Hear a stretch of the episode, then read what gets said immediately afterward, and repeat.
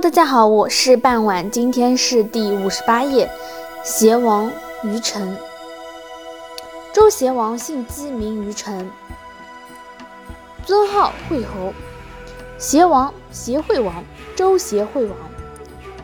姬于臣的祖父是周厉王姬胡，父亲是周宣王姬晋。西周的亡国之君周幽王姬公卿是他的兄长。周幽王死后，申侯鲁侯与许文公拥立元太子即位，是为周平王。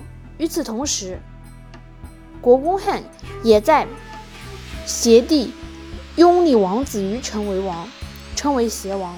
周王室出现了二王并立的局面。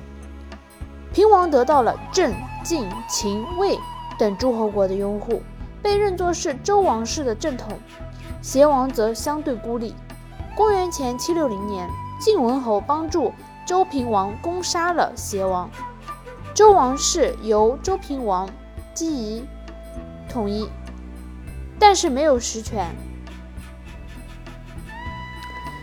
争议前述，《春秋左传》正义，孔颖答应。竹书纪年一则中有：国公汉又立王子于臣于邪。据此呢，邪为地名。古